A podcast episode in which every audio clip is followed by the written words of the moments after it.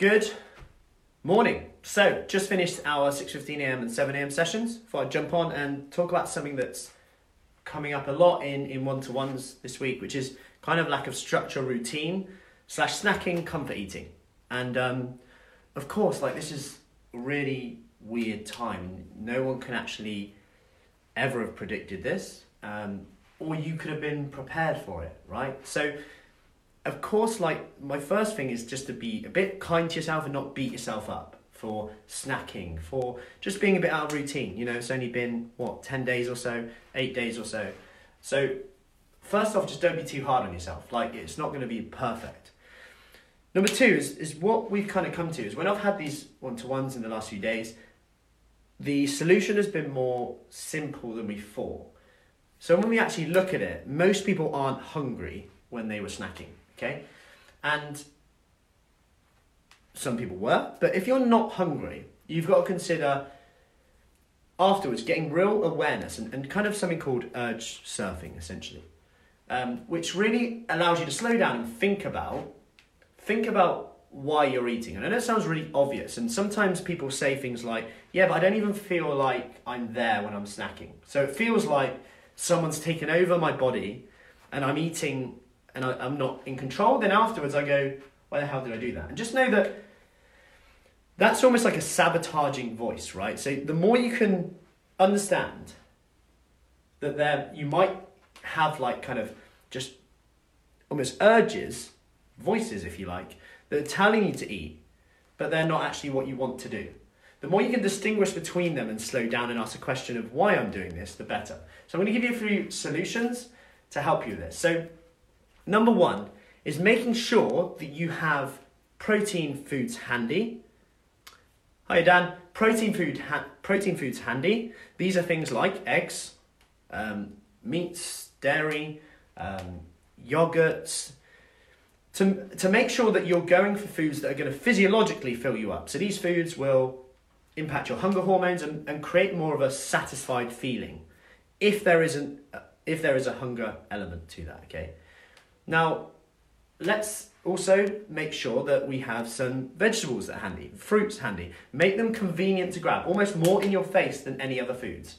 Because convenience foods, when you're stressed and tired, are going to be perceived as more rewarding than they actually are. Okay, so remember that. Convenience foods will be perceived as more rewarding than they actually are. When you're stressed and a little bit tired.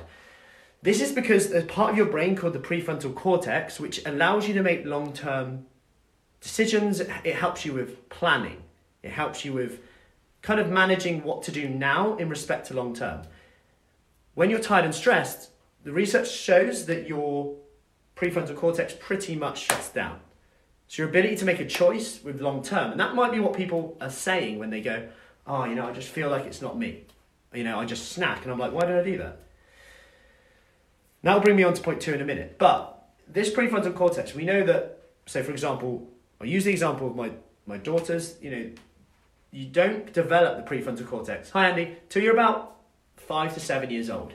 Okay, so me telling my daughters right now that we can't go to the park, and they're like, why can't we go to the park? I want to go to the park. I'll say, you know, we'll go in like four weeks' time or whatever. Like that's that's not enough to satisfy them because they have they don't have the prefrontal cortex to to kind of go, oh, four weeks, I'm not, you know, yes, yeah, they have no sense of time either. So just consider that we are actually, when we're stressed, when we're tired, when we're not looking after ourselves, we are actually dampening that part of the brain. So it's not you, it's not your willpower. It's actually, this is a physiological thing when we're tired, when we're stressed. So now what can we do? So we've already talked about the food side of it. Making sure protein, vegetable foods are handy. Are you having three meals a day, structured meals?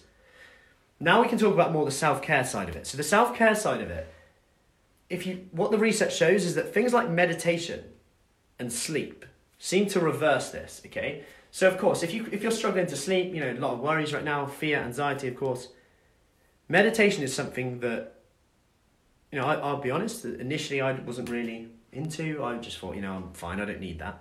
Until i actually tried it and it was if i didn't call it meditation but i, I feel like i should call it um, energy boost or just energy. Like i'm going to get some energy so I actually tell my daughter.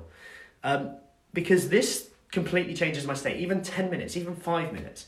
And we have Caroline from Calm Quiet Space in our 28 day program. She does meditations for us, live and recorded. Um, some that the ladies can use, I can use, and we can use together whenever we want. And just to put on, take five minutes for you. And, and I will say that the fact this is now research backed, it kind of helps it for me too. But this pretty much reverses that tiredness, stress feeling in our prefrontal cortex, which allows us to make better decisions. So if you're able to make better decisions just by that, so next time when you're thinking that situation, oh, you know, stressed, write down when you're feeling like you're going to go to snack, write down literally how am I feeling. Feel your feelings. Don't fight them because quite often it's the thoughts about the thing that's the issue, not the thing. So you're beating yourself up for feeling tired. Hiya, Mary. You're beating yourself up for feeling tired. You're saying, I shouldn't be tired. Why am I tired?